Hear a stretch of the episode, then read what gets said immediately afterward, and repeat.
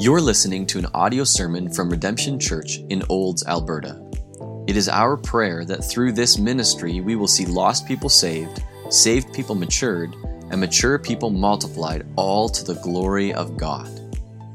For more information about our church, or to let us know how we can be praying for you, visit us online at www.redemptionolds.com or send us an email at info at redemptionolds.com.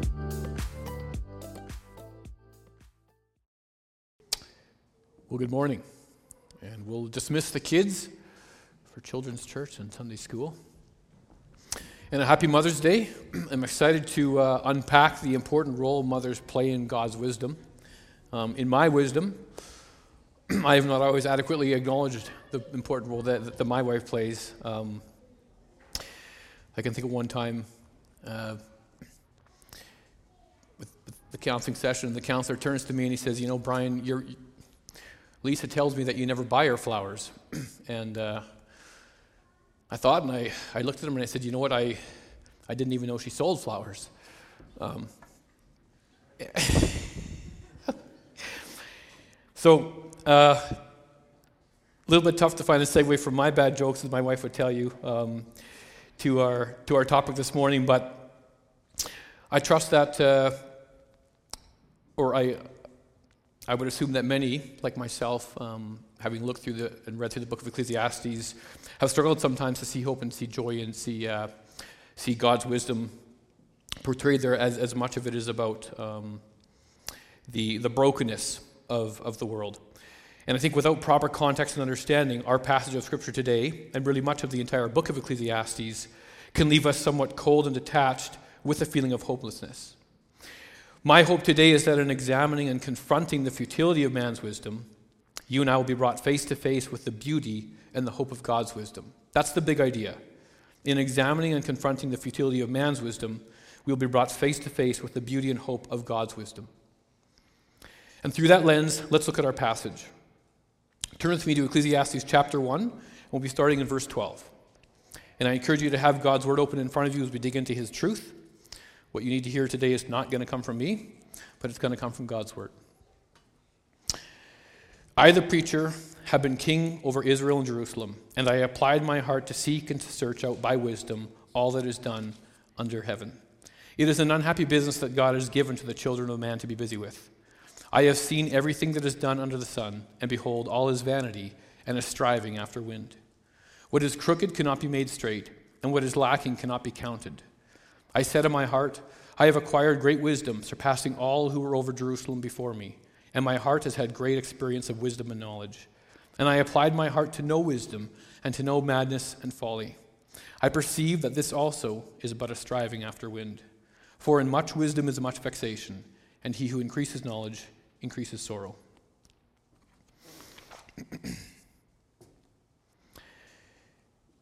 Dear God, thank you so much today for your word. Um, thank you for your wisdom. We ask that you would reveal it to us today. I would pray that my words would be your words and that you would speak through me through the power of your Holy Spirit. We pray this in your name.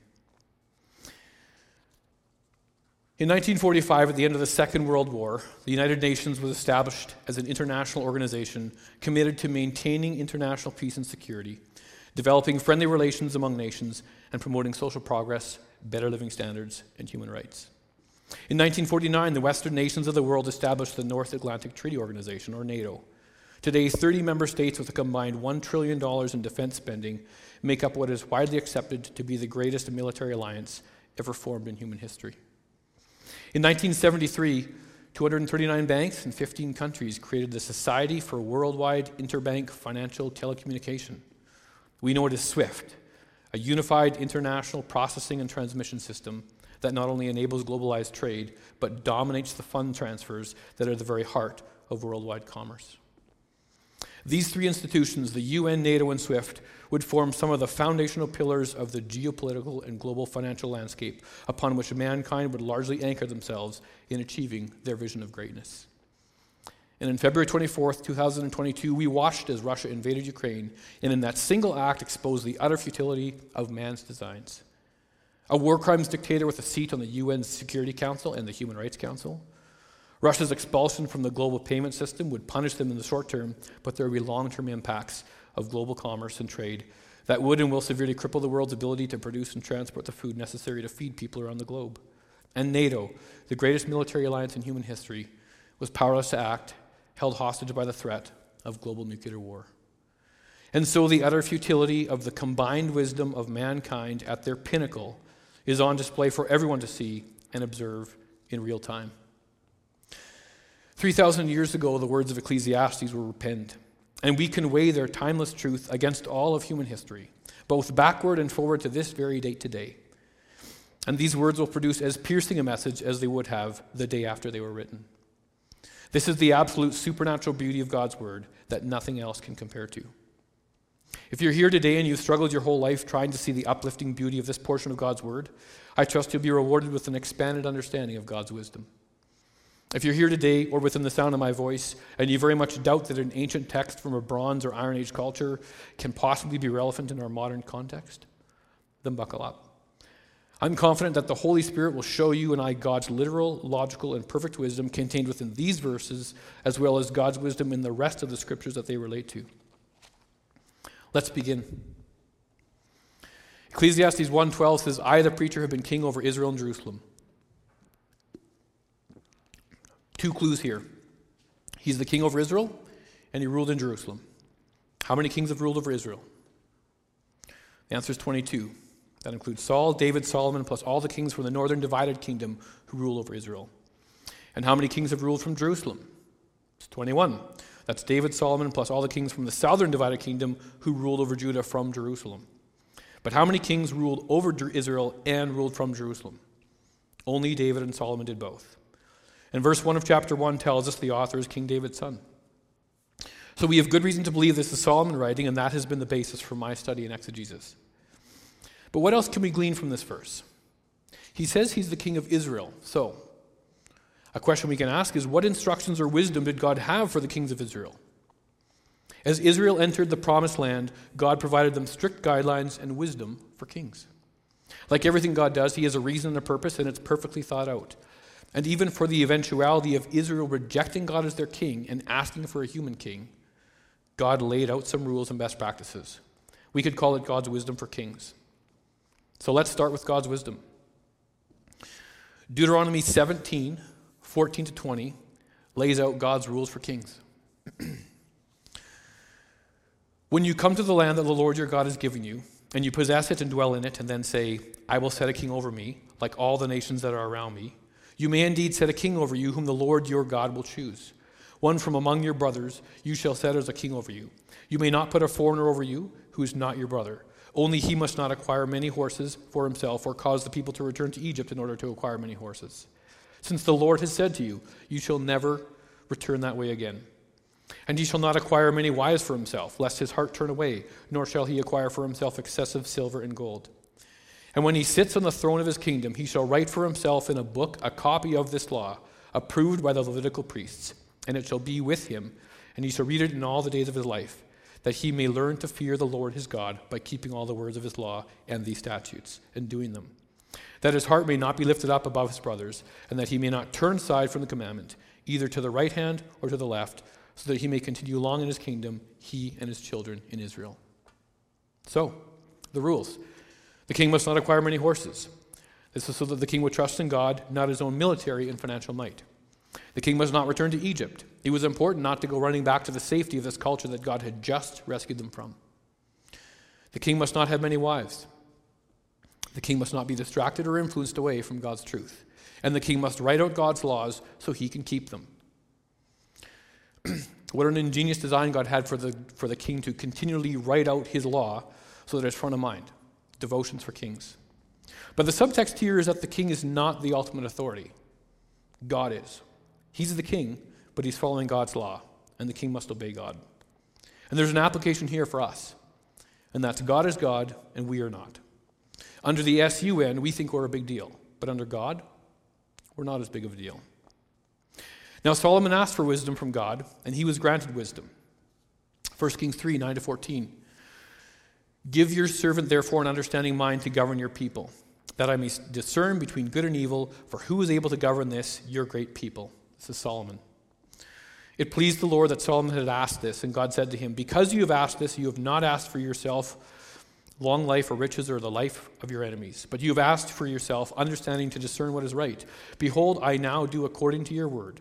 Behold, I give you a wise and discerning mind, so that none like you has ever before been before you, and none like you shall arise after you. I give you also what you have not asked, both riches and honor, so that no other king shall compare with you all your days. And if you will walk in my ways, keeping my statutes and my commandments, as your father David walked, then I will lengthen your days. And then Solomon breaks all three of these rules. King Solomon acquires horses. 1 Kings 10:26 And Solomon gathered together chariots and horsemen he had 1400 chariots and 12,000 horsemen whom he stationed in the chariot cities and with the king in Jerusalem and Solomon's import of horses was from Egypt and Kue And King Solomon acquired wives now, King Solomon loved many foreign women. He had 700 wives who were princesses and 300 concubines, and his wives turned away his heart. 1 Kings 11. And Solomon did not follow the Lord's commands. 1 Kings 11, 6 to 8. So, the, so Solomon did what was evil in the sight of the Lord, and did not wholly follow the Lord, as David his father had done. Then Solomon built a high place to Chemosh, the abomination of Moab, and for Molech, the abomination of the Ammonites, on the mountains east of Jerusalem. And so he did all of his foreign and so he did for all his foreign wives who made offerings and sacrifices to their gods. We can see that God has rules for a reason. And the end of Solomon's life would mean that he would not produce the Messiah and that it would end up coming from David's line. But the application for us is that whether we understand them or not, God has a reason for every rule and law he has given us. And Solomon's life is a perfect yet tragic picture of that principle and lesson. So, verses 13 and 14 now look at man's wisdom. And we find that man's wisdom is limited. Ecclesiastes 1 13 to 14. And I applied my heart to seek and to search up by wisdom all that is done under heaven. It is an unhappy business that God has given to the children of man to be busy with. I have seen everything that is done under the sun, and behold, all is vanity and a striving after wind. In verse 13 here, we are frustrated by the impossible. Solomon himself was granted wise and discerning mind from God. And in Solomon's understanding and insight, he recognizes that God has given humans a terrible preoccupation. The text does not say here what that preoccupation is, but elsewhere in the book, the same Hebrew word is associated with restlessness, obsession, and people's inability to find enjoyment. Number two, we are frustrated by the unattainable in verse 14. Without God, we cannot achieve anything worthwhile. Corey did just a great job last week of introducing some of the fundamental concepts of this book, but let's do a quick refresher on Hevel and Under the Sun. Hevel is a Hebrew word, it's translated most commonly as vanity or meaningless. The word Hevel does not mean something has no meaning or that something is necessarily vain. It actually means Mr. Vapor, but the translators are trying to communicate this concept of something that you can't grasp or hold on to because it's gone as soon as it arrives. Ecclesiastes 11:10 that says that for youth and the dawn of life are vanity or hevel. In terms of youth and its vigor, it's not that they are meaningless, but it's up they're over in a moment. Everything we strive for is gone and over in a moment. Everything we stress about, everything we obsess about, everything we protect, insure, save up for, invest in, even everything we back up in the cloud. If our life is measured on an infinite time scale, which it is, it's all gone in a moment. But it's important to understand a key distinction how the author frames this tragedy by his choice of the term under the sun. This was an ancient idiom. It meant things done in the world, the experience of being human, life on planet Earth. The focus of mankind in our experience places an emphasis on the fact that life here on earth is often lived apart from God, only recognizing and acknowledging the material world. In other words, it's fair to say that this idiom under the sun can be understood to mean life lived apart from God. Listen to these verses with that definition inserted in place of the idiom. Ecclesiastes 1 3. What does man gain by all the toil at which he toils in a life lived apart from God? 1 9. What has been is what will be, and what has been done is what will be done, and there is nothing new in a life lived apart from God. 2:17 So I hated life because what is done in a life lived apart from God was grievous to me for all is vanity and the striving after the wind. 316 Moreover, I saw in a life lived apart from God that in the place of justice even there was wickedness, and in the place of righteousness even there was wickedness. There is an evil that I have seen in a life lived apart from God, and it lies heavy on mankind. 9:11 Again I saw that in a life lived apart from God, the race is not to the swift, nor the battle to the strong, nor the bread to the wise. I hope that exercise is helpful in understanding how an idiom from that culture and that time helps us understand the meanings of these verses. But here's where we turn the corner and catch our first glimpse of our hope in God. It's not that everything we do is meaningless or vanity, but it's the fact that doing things apart from God is meaningless or vanity. Just prior in verses 13 is the first time that God is mentioned in this book. And understanding that the author is making a distinction about a life lived apart from God is a not so subtle hint that we should look to live life under the influence of a sovereign God who has created and designed all things. And now in verse 15, the author is quoting a proverb that exists in extra biblical writings. It was a saying common in that day What is crooked cannot be made straight, and what is lacking cannot be counted. No matter how the thinker ponders, he cannot straighten out life's anomalies. Nor can he reduce all he sees to a nice, neat system.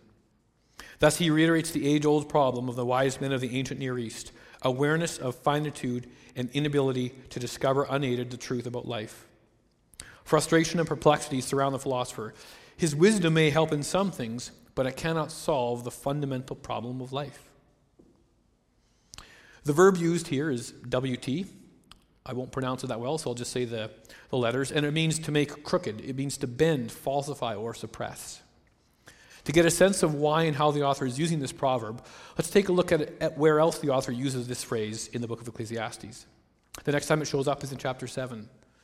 In 713, the author says, Consider the work of God who can make straight what he has made crooked. Without getting lost in the minutiae of the language, including its historical and extra biblical context, I will summarize by stating that this verb and this phrase speak not just of the brokenness of the world, but at a deep level, these words of the author encompass and contemplate the root and the source of that brokenness, including God's sovereignty in the face of the fall. And I will submit that this points us to the fall in Genesis and the very foundations of the order that God established in the face of his fallen creation. The proverb accuses those that are crooked or lacking but again, there remains in the background the underlying fact that things should be straight. They could be straight. The fundamental problem with life under the sun is the curse in Genesis 3 14 and 19. Turn with me there. There are a variety of themes here that I want us to have in the back of our minds as we move through the next point in the sermon. Listen closely. The Lord God said to the serpent, because you have done this, cursed are you above all livestock, above all beasts of the field. On your belly you shall go, and dust you shall eat all the days of your life. I will put enmity between you and the woman, and between your offspring and her offspring. He shall bruise your head, and you shall bruise his heel. To the woman he said, I will surely multiply your pain in childbearing. In pain you shall bring forth children. Your desire will be contrary to your husband, but he shall rule over you. And to Adam he said, Because you have listened to the voice of your wife, and have eaten of the tree of which I commanded you, you shall not eat of it. Cursed is the ground because of you. In pain you shall eat of it all the days of your life. Thorns and thistles it shall bring forth for you. And you shall eat the plants of the field. By the sweat of your face you shall eat bread, till you return to the ground, for out of it you were taken. For you are dust, and to dust you shall return. But in spite of the fall, in God's wisdom, He has provided a nice, neat system, and He has solved the fundamental problems of life. So let's unpack this. God's wisdom is sovereign and perfect. He's provided a nice, neat system through the divine institutions, and He has solved the fundamental problem of sin with His covenants, which culminate with His death on the cross. Let's take some time to understand God's wisdom, and let's start with the divine institutions. By show of hands, how many can name the five divine institutions? We know hockey stats, we know stock prices, and all sorts of trivia. I'd encourage you to know these fundamental aspects of God's wisdom as they are infused in our lives. They become anchors around which we can establish habits of Christ centered behavior. The first divine institution is responsible dominion. It's found in Genesis 1:28. And God blessed them, and God said to them, Be fruitful and multiply, and fill the earth and subdue it, and have dominion over the fish of the sea, and over the birds of the heavens, and over every living thing that moves on earth. God's wisdom here is to rule over creation responsibly. This means we're tasked with ruling over creation um, and using responsible stewardship. It involves work, and work is good. It involves the big pic- or the picture of a big boss and a little boss. God is the big boss, and we are the little boss, with a responsibility to steward God's creation. And the outcomes of this are that we acknowledge that we live under God, we prioritize people made in God's image, and we understand that this is a temporary place and that the material physical world is not all there is. The second one is marriage. Genesis 2:18. Then the Lord God said, "It is not good that man should be alone. I will make him a helper fit for him." God's wisdom here is that men and women are designed for an intimate marriage relationship. Men and women are both made in the image of God, equal in God's sight, and they are created uniquely. Together, only they can create children. Men have been designed to protect and provide. Women have been designed with a maternal instinct to nurture and care. In God's design, men and women are to work as a team to care for His creation and raise children. And on Mother's Day, it's highly appropriate to highlight the role of the mother. Proverbs 31, 26 to 28. She opens her mouth with wisdom, and the teaching of kindness is on her tongue. She looks well to the ways of her household, and does not eat the bread of idleness. Her children rise up and call her blessed. Her husband also, he praises her. God has a beautiful and special purpose for the marriage relationship whose value is undeniable by any measurable outcome from both a biblical and a secular perspective. And this brings us to the third divine institution, family. Genesis 1:28 And God blessed them and God said to them be fruitful and multiply and fill the earth. God's wisdom here is that the family is the basic unit of society. Again something that is borne out by every data point we can collect. The family is the fundamental building block of a healthy society and the training ground for children. It's the vehicle for passing on God's wisdom to future generations. It's the mechanism for understanding who God is and being trained to live in obedience to Him. In Deuteronomy chapter 6, as God is sending Israel into the promised land, He gives them a blueprint for success as they move in to take the land. His opening here has nothing to do with military, politics, government, monetary or fiscal policies, trade or military alliances, or any of the other things that we would logically expect as a key part of the plan to effectively dominate and rule this new territory. Instead, after giving them the Ten Commandments in Deuteronomy 5, his guidance is about raising children. Deuteronomy 6, 5 to 9. You shall love the Lord your God with all your heart, and with all your soul, and with all your might. And these words that I command you today shall be on your heart. You shall teach them diligently to your children. You shall talk of them when you sit in your house, and when you walk by the way, and when you lie down, and when you rise. You shall bind them as a sign on your hand, and they shall be as a frontlet between your eyes. You shall write them on the doorposts of your house and on your gates. There is purpose and design around your personal responsibility as members of creation, and there is perfection around the design for marriages and families. And so we can easily see how beautiful is God's wisdom in these first three divine institutions, which build upon each other, and we can see how perfectly they fit and work together when we're living in obedience to Him.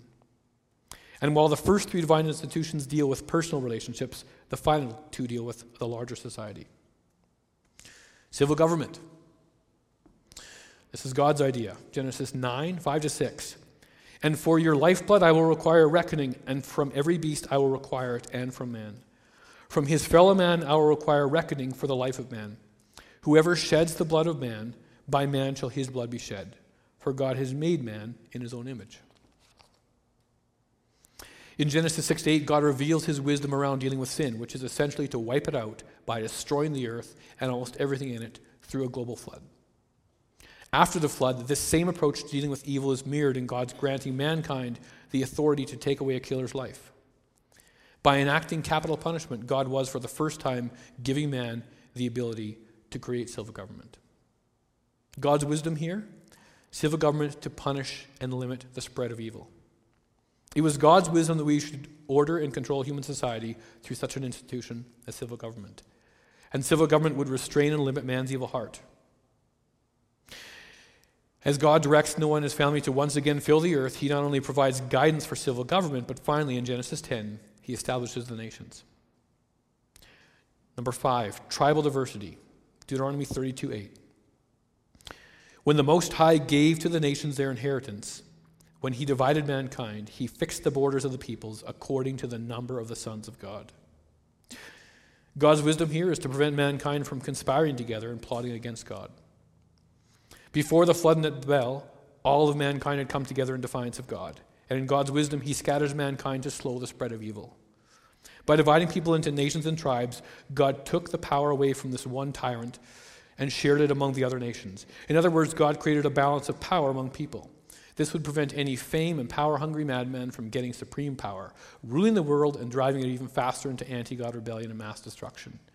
In a sense, so in summary, stepping back and looking at these divine institutions as a whole, we can see another aspect of God's wisdom in the fact that the first three institutions of responsible dominion, marriage, and family are meant to build society, while its four and five, civil government and tribal diversity, are meant to restrain society.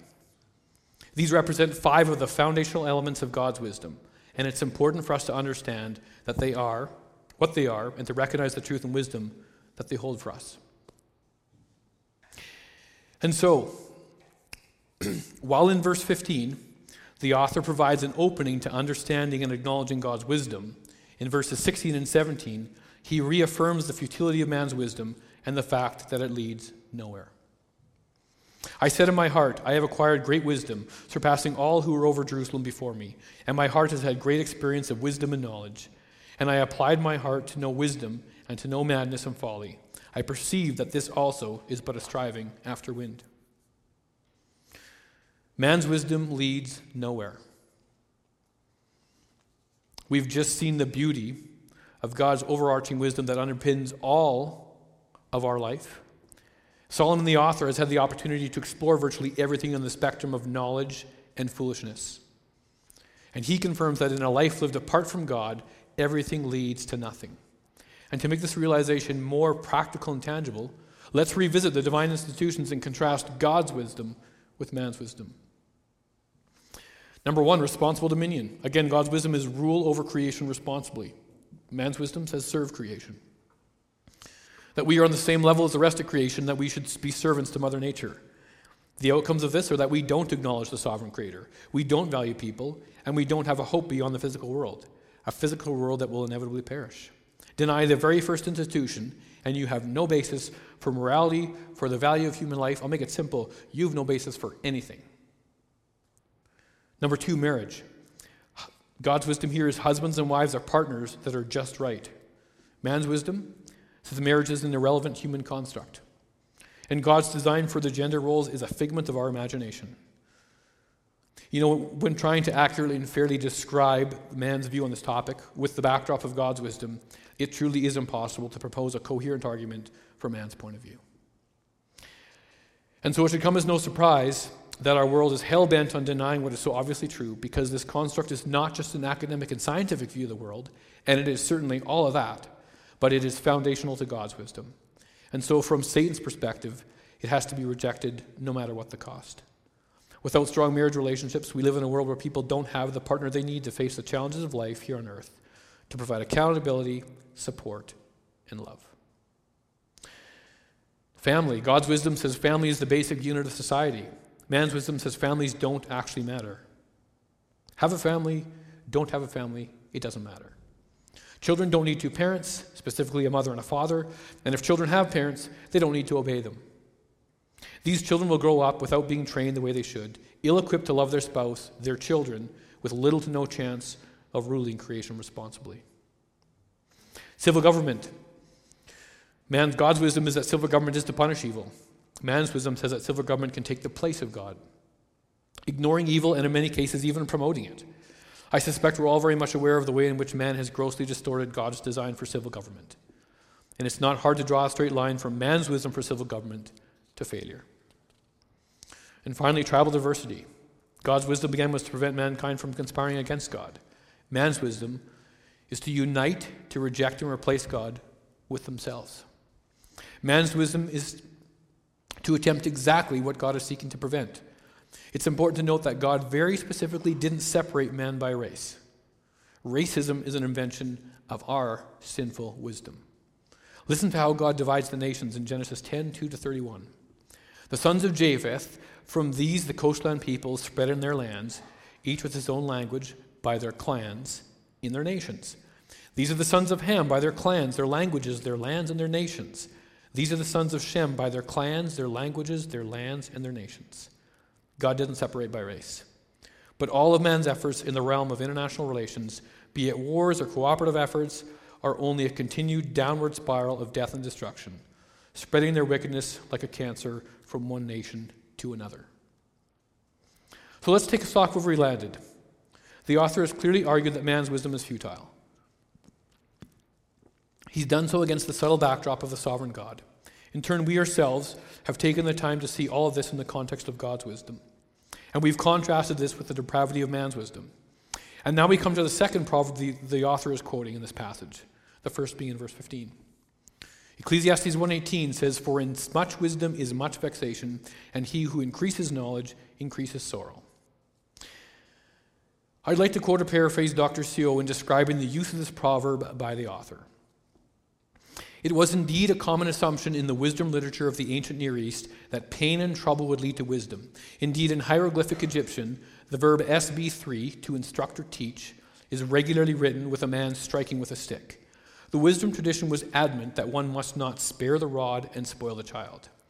The author, however, does not use the saying in the expected way. Pain commonly was advocated by wisdom teachers as a necessary means to an end, and in the author's usage of the proverb, however, pain and vexation are the very results of wisdom, not just a means to an end. They are precisely what one gets when one has too much wisdom. The more one knows, the more painful life can be.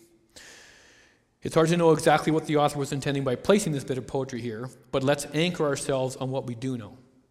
Number one, we know the author is laying out a clear principle around the fact that pain and suffering are the singular natural outcomes of life under the sun. And number two, God has clearly and plainly laid out his plan of redemption for his fallen world through a series of covenants. Interestingly, and certainly not coincidentally, all of which involve pain and bloodshed. With these two points in view, I will submit to you that our last point today, and the ultimate point of verse 18, is that surrendering to God's wisdom brings life through God's redemptive work in the death and resurrection of Jesus Christ. So, God's wisdom around covenants. In addition to the divine institutions, God also provided a broader, deeper wisdom for mankind through his covenants. While the divine institutions speak to and inform our life under the Son, S U N, God's covenant promises to redeem our life through God's Son. These covenants are the Noahic, the Abrahamic, the Mosaic, the Davidic, and the New Covenant. And don't worry, we're not going to go through all five. the wisdom of God's covenants is infinite, but let's highlight just a couple, of spe- a couple aspects of these covenants. Number one, covenants communicate his desire to be in a relationship with us. God is choosing to enter into a partnership or relationship with us, his creation. He's coming down alongside us to join us in our life under the sun. And it borrows from the wisdom God has laid out in the divine institution of marriage. Number two, covenants clearly establish the consequence of sin. The covenants clearly communicated for all mankind to understand God's standard of righteousness and the consequences of our sin. God knew that in spite of his best efforts and all of his wisdom in the divine institutions, evil would not be restrained indefinitely. And number three, covenants provide the necessary pretext for his redemptive work on the cross. Man ignoring God's wisdom and following his own wisdom would ultimately require the shedding of blood. The covenants and the sacrifices that, that the sacrifices point to the final sacrifice that Jesus Christ would make on the cross. Through this series of covenants with Noah, Abraham, Moses, and David, through a purposeful system of regular sacrifices and rituals, God massively drives towards a new covenant written in his own blood. Jeremiah 31 31 to 34 contains one of the most foundational descriptions of the new covenant. Listen closely, and you will hear many of the broad themes of God's wisdom echoing in this promise. The day is coming, says the Lord, when I will make a new covenant with the people of Israel and Judah. This covenant will not be like the one I made with their ancestors when I took them by the hand and brought them out of the land of Egypt. They broke that covenant, though I love them as a husband loves his wife, says the Lord. But this is the new covenant I will make with the people of Israel after those days, says the Lord. I will put my instructions deep within them, and I will write them on their hearts. I will be their God, and they will be my people. And they will not need to teach their neighbors, nor will they need to teach their relatives, saying, you should know the Lord, for everyone from the least to the greatest will know me already, says the Lord. And I will forgive their wickedness, and I will never again remember their sins.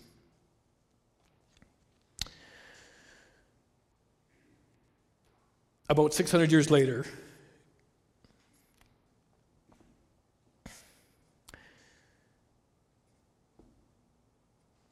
Jesus would go to the cross. John 18 describes Jesus' trial before Pilate. And to set the scene, at this point in history, the world had entered into what's referred to as Pax Romana. Up until that point in history, an unparalleled period of sustained peace for more than 200 years had been established by the Roman Empire. And they dominated the known world in every way, shape, and form. Rome embodied the pinnacle of human achievement and wisdom, and Pilate represented the power of the Roman Empire. The God of the universe was here among those living under the sun and he stepped into the courtroom in the ultimate showdown of man's wisdom versus God's wisdom. In John 18, 33b to 38, Pilate asks, Are you the king of the Jews? And Jesus answered, Do you say this of your own accord, or did others say it to you about me? Pilate answered, Am I a Jew? Your own nation and the chief priests have delivered you over to me.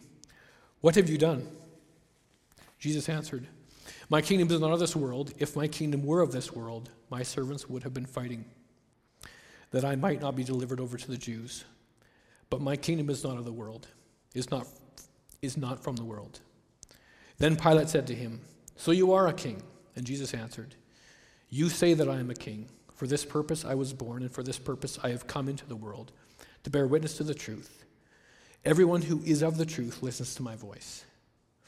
And standing in the very presence of truth itself, Pilate said to him, What is truth?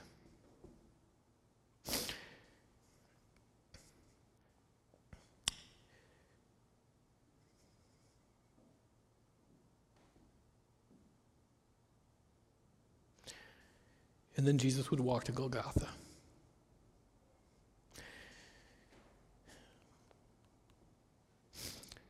And the Son would hang on a cross and experience the entire weight of the futility and wickedness of man's wisdom. And he would feel the wrath of his Father, and then he would die, and he would seal the new covenant with his blood. As Josh comes to lead us in the closing song, each one of us today comes to the cross holding on to our wisdom holding on to man's wisdom, and it leads nowhere. For some of you, you've never accepted God's wisdom of Christ's death on the cross. And today you need to surrender your life to Him and His wisdom and enter into a personal relationship with Him. For others of us who have accepted Jesus Christ as our personal Savior, we too come to the cross holding on to our wisdom, facing some challenge, struggle, addiction, or obstacle. We're holding on to our wisdom, but we need to surrender to God's wisdom. Let today be the day that you make a commitment to fully surrender to God's wisdom. I'd like to point out one more part of God's wisdom. In the Old Testament, God instructed the Hebrews to erect monuments of stones as a physical reminder of his work in their lives. These monuments would be markers for the things that God had done for them that they would see over and over again as a reminder. And most importantly, as a physical monument. During this last song, if you feel led, I encourage you to stand. Use this as an opportunity to make a physical declaration and a personal reminder, your standing stone, of your commitment to surrender either yourself or something in your life to God's wisdom.